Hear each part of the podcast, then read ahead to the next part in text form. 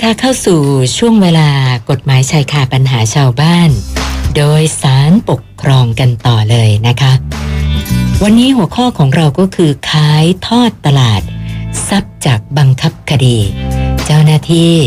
พึงพูดจาดีๆกับผู้ซื้อนะคะสำหรับคนที่เป็นข้าราชการเนี่ยนะคะการรักษาวินัยในการปฏิบัติหน้าที่โดยเฉพาะเรื่องการให้บริการกับประชาชนที่ไปติดต่อด้วยความสุภาพเนี่ยถือว่าเป็นเรื่องสำคัญอย่างยิ่งนะคะเนื่องจากว่างานของข้าราชการส่วนใหญ่ก็เป็นงานที่ต้องใกล้ชิดกับประชาชนนะเพราะฉะนั้นก็ย่อมเป็นที่คาดหวังล่ะค่ะว่านะข้าราชการก็น่าจะต้องให้บริการแก่ประชาชนด้วยความสุภาพนะพูดจาให้น่าฟังนะวันนี้เราก็จะนำเอาเรื่องของข้าราชการที่ปฏิบัติหน้าที่เกี่ยวกับการขายทอดตลาดทรัพย์จากกรมบังคับคดีมาเสนอเป็นความรู้ให้คุณผู้ฟังได้รับทราบกันนะคะสัญญาณจากท่านตุลาการศาลปกครองกลางในฐานะรองโฆษกศาลปกครองคุณเทิดพงษ์คงจันทร์มาแล้วนะคะเดี๋ยวท่านเล่ารายละเอียดต่างๆให้ได้ฟังกันนะคะ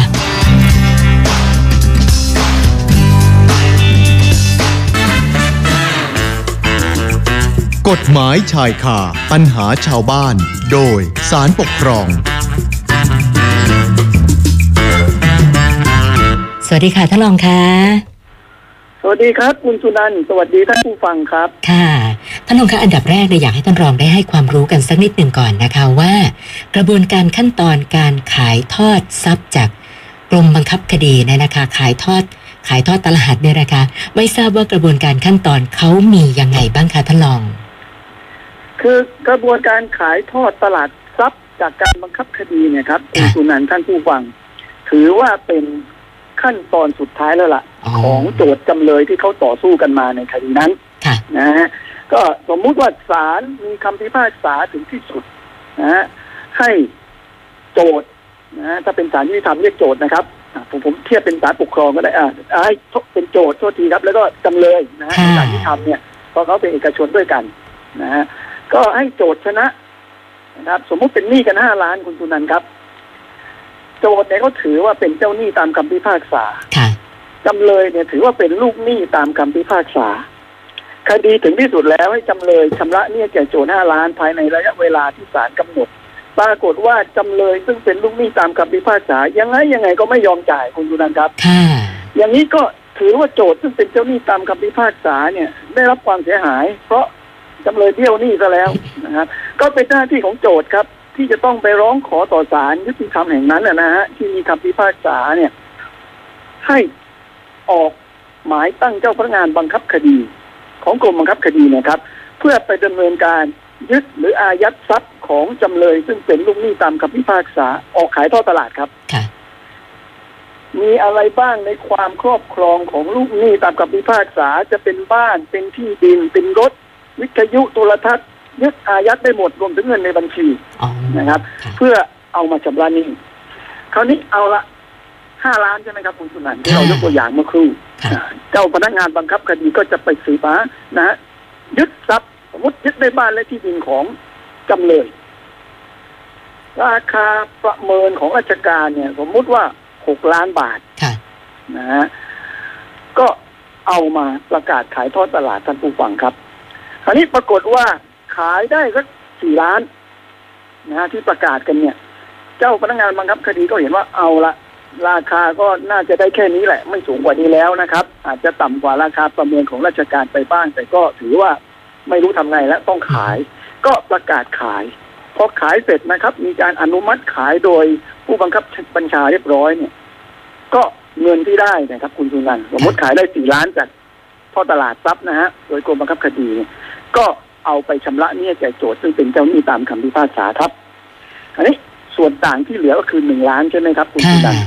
เพราะว่าเขาเป็นหนี้กันอยู่ห้าล้านอันนี้ถามว่าพอกระบวนการอย่างเนี้ยขายได้แค่สี่ล้านมันจะมีคนที่ไม่พอใจร้องต่อศาลว่าการขายทรัพย์ทอดตลาดของเจ้าพนักงานบังคับคดีเนี่ยไม่ถูกต้องหรือไม่ชอบด้วยกฎหมายได้หรือไม่ ตอบว่าได้คุณชวนครับมีสิทธิ์แต่ถามว่าใครล่ะมีสิทธิ์ที่จะร้องต่อศาลบ้างก็มีอยู่สามกรณีสามรายอันแรกก็คือเจ้าหนี้ตามคำพิพากษาก่อนเลยครับท่านผู้ฟังเขาอาจจะร้องว่าเอ๊ะไอ้บ้านหลังนี้ราคาประเมินของราชการตั้งหกล้านใช่ไหมครับนี่เนี่ยห้าล้านทำไมเจ้าบ้านมันก็วันนี้ขายแค่สี่ล้านเองล่ะทำให้เขาเนี่ยต้องขาดส่วนต่างไปตั้งหนึ่งล้าน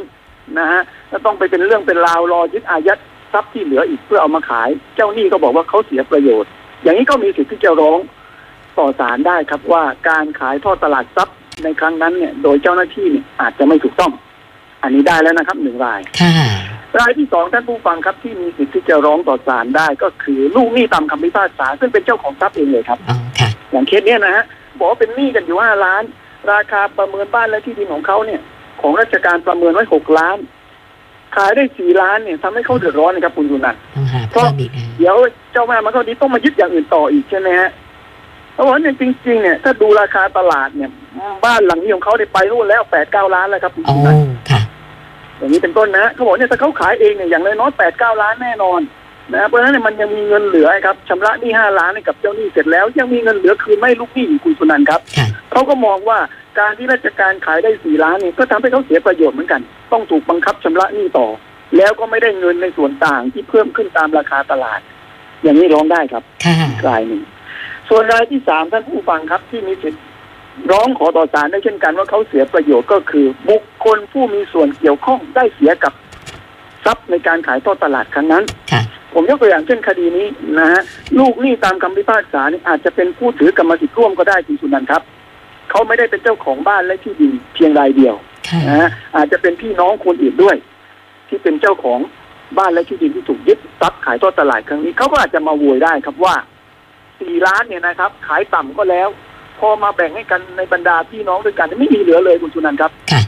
เพราะเอาไปชำระหนี้เจ้าหนี้หมดเลยถูกไหมฮะไม่พอด้วย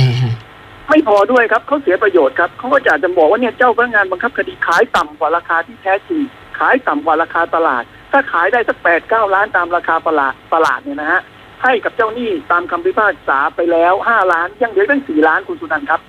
ยังมาแบ่งกันได้ในบรรดาผู้ถือกรรมสิทธิ์ร่วมทั้งหลายนี่ก็เหมือนกันเขาก็มีสิทธิ์ครับที่จะร้องต่อศาลได้คราวนี้เรารู้แล้วครับว่าใครร้องต่อศาลได้บ้างนะว่าการขายทอดตลาดทรัพย์ของกรมบังคับคดีครั้งนั้นเนี่ยไม่ถูกต้องนะคือหนึ่งเจ้าหนี้ตามคำพิพากษาสองลูกหนี้ตามคำพิพากษาสามผู้มีส่วนได้เสียคราวนี้ท่านผู้ฟังครับคนมันจะร้องต้องมีเหตุครับนะฮะกฎหมายก็เขียนเหตุเอาไว้สามกรณีคุณสุนันท์ครับต้องเข้าสามกรณีนี้เท่านั้นถึงจะร้องต่อศาลเพื่อขอให้เพิกถอนการขายทอดตลาดทรัพย์ครั้งนั้นเนี่ยนะฮะแล้วขายกันใหม่เหตุที่หนึ่งก็คือต้องมีเหตุว่ามีการคบคิดช่อฉนกันระหว่างผู้เข้าซื้อครับคุณนะอ๋อค่ะทำนองหัวครับหัวกันครับอ่าบ้านและที่ดินแปลงนี้ประกาศขายปรากฏว่าเข้าสู้ราคากันสามคนเคาะกันคนละแสนสองแสนแล้วเลิกแล้วครับคุณนันค่ะให้คนที่ได้สี่ล้านเอาไปเลยทั้งที่จริงยังสามารถสู้ราคาขึ้นได้อีกดูมันกลิ่นแปลกๆนะอย่างเนี้ยผู้ที่มีสิทธิ์ร้องขอก็สามารถร้องได้ครับว่าการซื้อราคาครั้งนั้นอาจมีการหัวกันระหว่างผู้ซื้อกันเองนะครับกันเองเคสที่สองที่จะมาอ้างครับอ้างได้ว่าการขายทรัพย์ทอดตลาดของกรมบังคับคดีในครั้งนั้นเกิดจากความไม่สุจริตของเจ้าหน้าที่ไม่สุจริตไม่ต้องอธิบายกันมากนะครับเช่นอาจจะคบคิดกันกับผู้เข้าซื้อราคานะฮะเคาะปั๊บขายปุ๊บเลยอะไรเงี้ยทั้งที่ราคามันยังไม่ไม่ถือว่าสูงพออย่างนี้เป็นต้นนะฮะก็ไม่สุจริตเคสที่สามท่านผู้ฟังครับเกิดจากความประมาทเลินเล่ออย่างร้ายแรงของเจ้าพนักงานบังคับคดีในการขายทอดตลาดครั้งนั้นอันนี้คือไม่ใช่เรื่องไม่สุจริตครับแต่เป็นเรื่องเขาประมาทเลินเล่ออย่างร้ายแรงเช่นอะไรบ้างครับขายผิดแปลงคุณสุนันท์นะฮะประกาศทรัพย์จากการขายขายทอดตลาดเป็นที่ดินแปลงนี้นะฮะแต่ปรากฏว่าพอขายไปขายมาคนละแปลงหรือเนื้อที่ไม่ตรงอย่างนี้ก็เป็นเรื่องของเจ้าหน้าที่เนี่ยประมาทเลินเล่อนะครับไม่ตรวจสอบทรัพย์ที่ดินนั้นให้ดีก่อนจะมาทำประกาศขายให้ถูกต้องก็ถือว่าเป็นเหตุให้ผู้มีส่วนได้เสียสามารถร้องขอต่อศาลให้พิจารณาเพิกถอนการขายทอดตลาดในครั้งนั้นแล้วก็ขายกันใหม่ได้ครับคุณสุนันท์ครับค่ะค่ะท่านรองคะแล้วแล้วเรื่องข้าราชการ เจ้าหน้าที่ของรัฐที่ให้บริการประชาชนเนี่ยนะคะคือจากหัวข้อของเราเนี่ยหลายคนคงอยากทราบว่าเอ๊ะแล้วเรามีกฎหมายว่าด้วยวินัยข้าราชการกำหนดนะเกี่ยวกับเรื่องการให้บริการประชาชนเอาไว้ยังไงบ้างคะคำคำนี้คุณสุนันท์ใช่เลยครับคำว่าให้บริการประชาชนอันนี้เป็นหัวใจหลักของข้าราชการทุกประเภททุกหน่วยงานครับท่านผู้ฟังและกฎหมายทุกฉบับที่เกี่ยวข้องกับข้าราชการเจ้าหน้าที่ของรัฐบัญญัติเหมือนกันหมดแหละครับว่าการให้บริการต่อพี่น้องประชาชนเนี่ยนะครับต้องเป็นไปด้วยความสุภาพให้ความเป็นธรรมและให้ความช่วยเหลือแก่พี่น้องประชาชนสุภาพนี้ไม่ต้องพูดกันมากครับรู้อยู่แล้วว่าไม่หยาบนะครับต้องพูดจาอย่างมีมารยาทต่อพี่น้องประชาชนให้ความเป็นธรรมก็หมายความว่าต้องรับฟังนะครับต้องช่วยเหลือพิจารณาเขาให้ถูกต้องตามที่กฎหมายกำหนดนะไม่ใช่เขามายื่นขอจดทะเบียนที่ดินแบ่งแยกโฉนดระหว่างพี่น้องอย่างนี้คุณสุนันท์ครับเจ้าพนักงานที่ดินเห็นแล้วก็แหมมีใจปฏิพัติกับอีกฝ่ายหนึ่งนะรู้สึกถูกชะตาก็เลยไปไก่เกลี่ยไปจดทะเบียนไปให้ข้อกฎหมายที่เป็นประโยชน์แก่ฝ่ายที่ตัวเองรู้สึกดีแต่อีกฝ่ายนี้ต้องเสียประโยชน์เนี่ยอย่างนี้ถือว่าไม่ได้ครับไม่ให้ความเป็นธรรมแก่พี่น้องประชาชนเพราะฉะนั้นเรื่องเหล่านี้ครับเป็นเรื่องสำคัญท่านผู้ฟังครับกฎหมายก็ถึงเขียนไว้ชัดเลยครับว่าถ้าไม่บริการพี่น้องประชาชนด้วยความเป็นธรรมนะฮะด้วยความสุภาพเป็นวินัยราชการครับ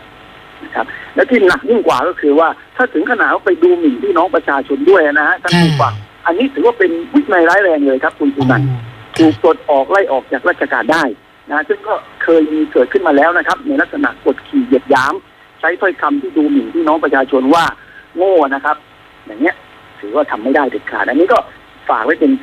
ข้อพิจารณานิดหนึ่งสำหรับเจ้าหน้าที่ของรัฐทุกประเภทครับคุณสุนันท์ครับค่ะค่ะแล้วคดีที่ท่านรองจะหยิบมาเล่าให้ฟังในวันนี้เนี่ยไม่ทราบว่าเรื่องเป็นยังไงครับไปกันถึงศาลปกครองเลยเรื่องราววันนี้ก็เกี่ยวข้องกับเรื่องการขายทรัพย์ทอดตลาดนะครับของกรมบังคับคดีเหตุมันเกิดอย่างนี้ท่านผู้ฟังครับผู้ฟ้องคดีเนี่ยก็เป็นข้าราชการในสังกัดกรมบังคับคดีฮะปฏิบัติหน้าที่อยู่ที่ต่างจังหวัดแห่งหนึ่งเขาได้ตำแหน่งหน้าที่แกเนี่ยก็เป็นระดับผู้อำนวยการครับคุณสุนันท์เป็นผอ.แล้วเพราะนั้นเนี่ยโดยหน้าที่แกก็ไม่ต้องไปยืนเคาะไม้ขายทอดตลาดอยู่หน้างานนะฮะมีหน้าที่ตรวจพิจารณาตรวจสอบความถูกต้องแล้วก็พอเขาเคาะขายมาเรียบร้อยแล้วแกก็อนุมัตินะเป็นงานเอกสารเท่านั้นเองครับ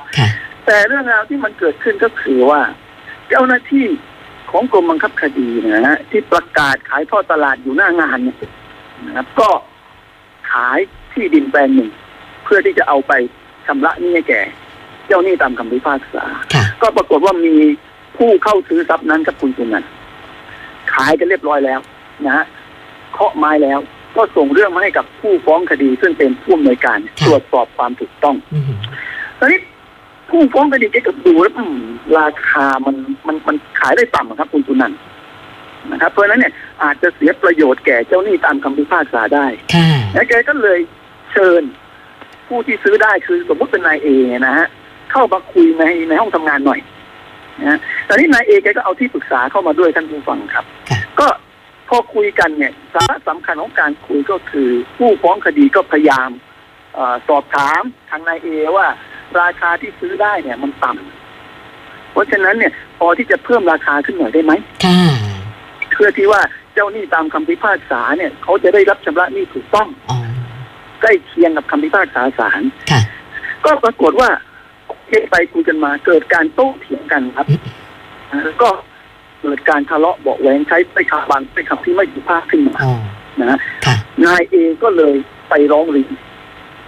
กับผู้บังคับบัญชาของผู้ฟ้องคดีก็มีการตั้งกรรมการสอบสวนนะครับท่านผู้ฟังสรุปสุดท้ายก็ถือว่าผู้ฟ้องคดีเนี่ยผิดวินัยจริงเพราะมีบางข้อคำที่ต่อว่าต่อขาน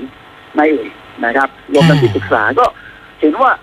ยังไงก็เป็นวินัยไม่ร้ายแรงก็เลยลงโทษแค่พลาดพันครับก็คือลงโทษขั้นต่ำสุดของโทษวินัยแต่ผู้ฟ้องคดีนี่แกเห็นว่าเรื่องเนี้ยที่แกเรียกนายเอกับที่ปรึกษาอย่าเรียกว่าเรียกอะไรครับเชิญแกบอกว่าเชิญนะครับมาพูดคุยเรื่องราคาก็เพื่อประโยชน์ของราชการเพราะหน้างานมันขายราคาที่ต่ำไปหน่อยก็อยากให้เพิ่มขึ้นแต่แกไม่มีเหตุอะไรที่จะไปต่อว่าต่อขานเลยเพียงแต่ว่าเหมือนที่บอกครับผู้ฟ้องคดีบอกว่าฝั่งของนายเอเนี่ยติ้วก่อนว่างั้นนะครับเริ่มด้วยอารมณ์ก่อนแกพยายามปรามเท่าไหร่ก็ไม่สงบมันก็มีบ้างที่แกเกิดอารมณ์ขึ้นมาเลยโต้เถียงไปแกยอมรับครับแต่บอกว่ามันไม่น่าจะถึงขนาดลงโทษทางวินัยครับคุณชูนัน เพราะพอลงโทษทางวินัยเป็นคำสั่งกันแล้วต้องไปจดในทะเบียนของราชการแกก็เสียประวัติครับนั่นเกตว่าอย่างนี้ไม่ถูกต้องตามกฎหมายคำสั่งลงโทษทางวินัยแม้จะเป็นภาคทันซึ่งเบาที่สุดแล้วแต่ลงโทษเกินกว่าเหตุนะฮะผู้ฟ้องคดีก็เลยยื่นฟ้องผู้บังคับบัญชาคืออธิบดีกรมบังคับคดีต่อศาลปกครองครับมีคำขอให้ศาลปกครองพิพากษาเพิกถอนคำสั่งลงโทษทางวินัยภาคทันผู้ฟ้องคดีคดีนี้จึงเข้าสู่การพิจารณาของศาลปกครองครับค่ะค่ะหลายท่านฟังมาถึงตรงนี้ก็คงอยากจะทราบว่าเอ๊ะแล้วศาลปกครองสูงสุดมีคำวินิจฉัยว่ายังไงบ้างคะท่านรองโดยเฉพาะที่ว่ามันเป็นคำไหนใช่ไหมครับคุณยินนะถึงขนาดก็ต้องให้ถูกลงโทษตามวินัยกันนะประเด็นนี้ท่านผู้ฟังครับศาลปกครองสูงสุดท่านก็ลงไปพิจารณาข้อเท็จจริงในคดีเรื่องราวคือว่าไอ้ที่ดินเนี่ยนะครับที่ถูกนำมาประกาศขายทอดตลาดเพื่อเอาไปชำระหนี้เจ้าหนี้ตามคำพิพากษาเนี่ยอยู่ที่ศาลจังหวัดแห่งหนึ่งนะฮะมีเนื้อที่สี่สิบเอ็ดตารางวาครับคุณสุนันท์ราคาประเมินของทางราชการคือ สามพันเจ็ดสิบห้า บาทไม่รู้มันอยู่ตรงไหนนะครับคุณสุนันท์ครับมันมันถูกขนาดนี้นะฮะนั่นเสียอยากจะได้บ้างนะครับถ้าอย่างนี้นะครับอันนี้มันมัน สามพันเจ็ดสิบห้า ครับราคาประเมินก็วันประกาศขายทอดตลาดนี้ก็ปรากฏว่ามีนายเอเข้าสู้ราคาเพียงคนเดียวครับไม่มีคนอื่นเลยอันนี้นายเอแกก็เลยเสนอราคามา สามพัน บาทราคาประเมินของราชการ สามพันเจ็ดสิบห้า บาทคุณสุนันท์ครับนายเอเสนอมา สามพัน บาทนายเองใจคอแกก็เหลือเกินนะครับเจ็ดสิบห้าบาทแกก็ไม่ยอมนะครับนะครับก็เสนอมาตอนนี้เจ้าหน้าบังคับคดีหน้างานเขาก็เหลียวซ้ายมองขวาแล้วก็ไม่มีใครแล้วครับที่เข้าสู้ราคามีนายเอคนเดียวแล้วก็คิดว่าราคาก็ต่ำกว่าราคาประเมินราชการแค่เจ็ดสิบห้าบาทก็ถือว่าไปได้นะฮะไม่ถือว่าต่ำจนจนน่าเกลียดว่างั้นเลยครับเจ้าหน้าบังคับคดีก็เลยเคาะไม้ขายที่ดินแปลงนี้ให้กับนายเอครับในราคาสามพันบาทสี่สิบเอ็ดตารางวานะครับเป็นที่ดินมีโฉนดด้วยนะครับหลังจากนั้นก็ยื่นเรื่องเสนอมาให้กับผู้ฟ้องคดีในฐานะผู้โดยการพิจารณาอันนี้ผู้ฟ้องคดีก็อย่างที่เราคุยตอนต้นครับดูแล้วเนี่ยมันสามพันมันมันต่ำครับผู้ฟ้องคดีเห็นอย่างนั้นนะครับก็เลยบอกว่าลองเชิญนายเอมาคุยดูก็เชิญเข้ามานายเอก็เข้ามาพร้อมกับที่ปรึกษาครับผู้ฟ้องคดีก็พยายามชี้แจงให้ฟังว่าพอที่จะเพิ่มราคาขึ้นหน่อยได้ไหมให้มันสูงกว่าราคาประเมินของราชการหน่อยเพราะคุณเนี่ยเสนอซื้อมาต่ำกว่าราคาประเมินอีกทั้งที่ราคาประเมินก็ต่ำแล้วนะครับทางนู้นก็บอกว่าเท่าไหร่ละครับพอทางผู้น้อยการก็บอกว่าสักแปดพันได้ไหมอ๋อขึ้นไปเยอะเหมือนกัน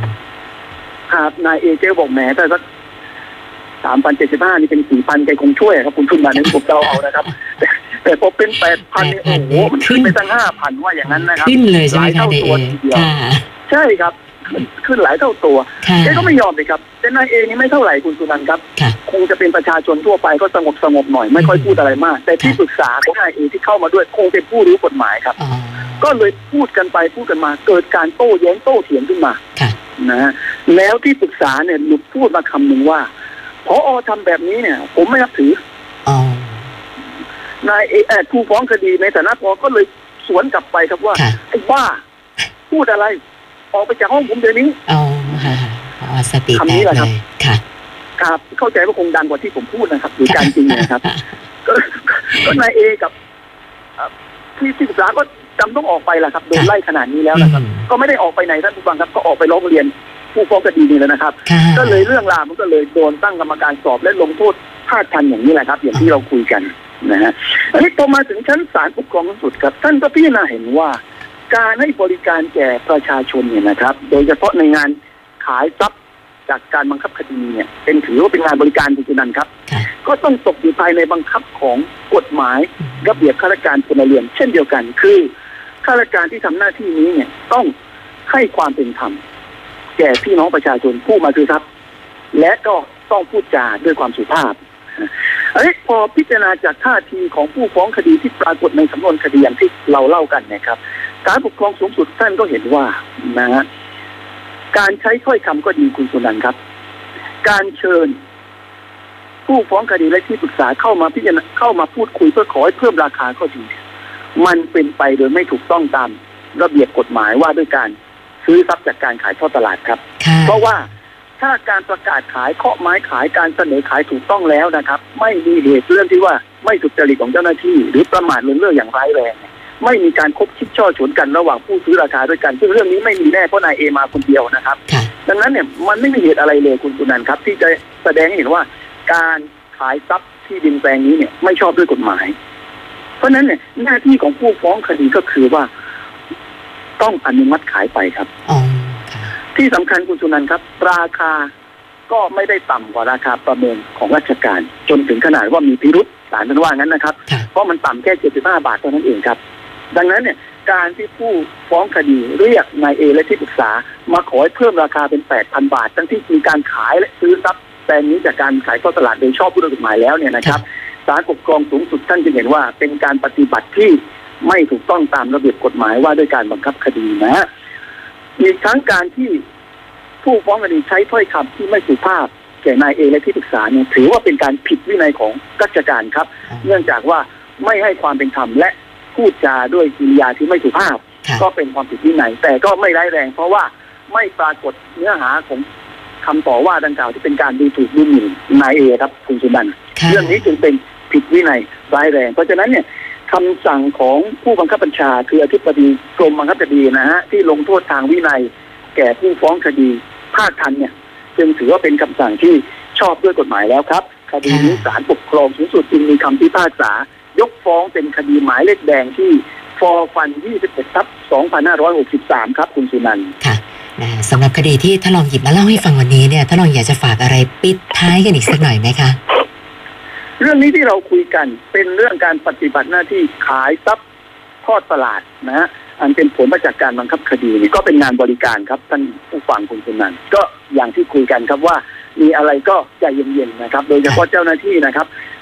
อารมณ์ดีอารมณ์ไม่ดีในวันนั้นเนี่ยก็สุดแท้แต่ครับอาจจะยิ้มได้ยิ้มไม่ไหวต้องถือใจไว้ก็ไม่เป็นไรครับแต่ที่สำคัญคือไปต่อว่าต่อขานไปใช้ถ้อยคำพรุษวาทอันนี้ไม่ได้เลยนะครับกฎหมายไม่อนุญาตให้ท่านทำเพราะฉะนั้นก็อยากจะให้ข้อคิดข้อเตือนใจครับว่าเก็บระงับความรู้สึกอารมณ์ไว้ดีครับแล้วก็บริการไปด้วยความสุภาพนะครับแล้วก็มีไมตรีจิตนะครับก็จะเป็นการดีต่อความรู้สึกของประชาชนที่มาติดต่อราชการแล้วก็เป็นการป้องกันไม่ให้ท่านเนี่ยโดนเรื่องวินัยของราชการเป็นประวัติติดตัวที่ไม่ดีไปด้วยครับคุณสุนันท์ครับค่ะค่ะวันนี้ต้องขอบพระคุณท่านรองโฆษกศาลปกครองคุณเทิดพงษ์คงจันทร์นะคะสละเวลามาพูดคุยให้ความรู้กับพวกเรานะคะขอบพระคุณมากค่ะท่านรองขอบคุณคุณสุนันท์ขอบคุณท่านผู้ฟังครับสวัสดีครับสวัสดีค่ะกฎหมายชายคาปัญหาชาวบ้านโดยศาลปกครอง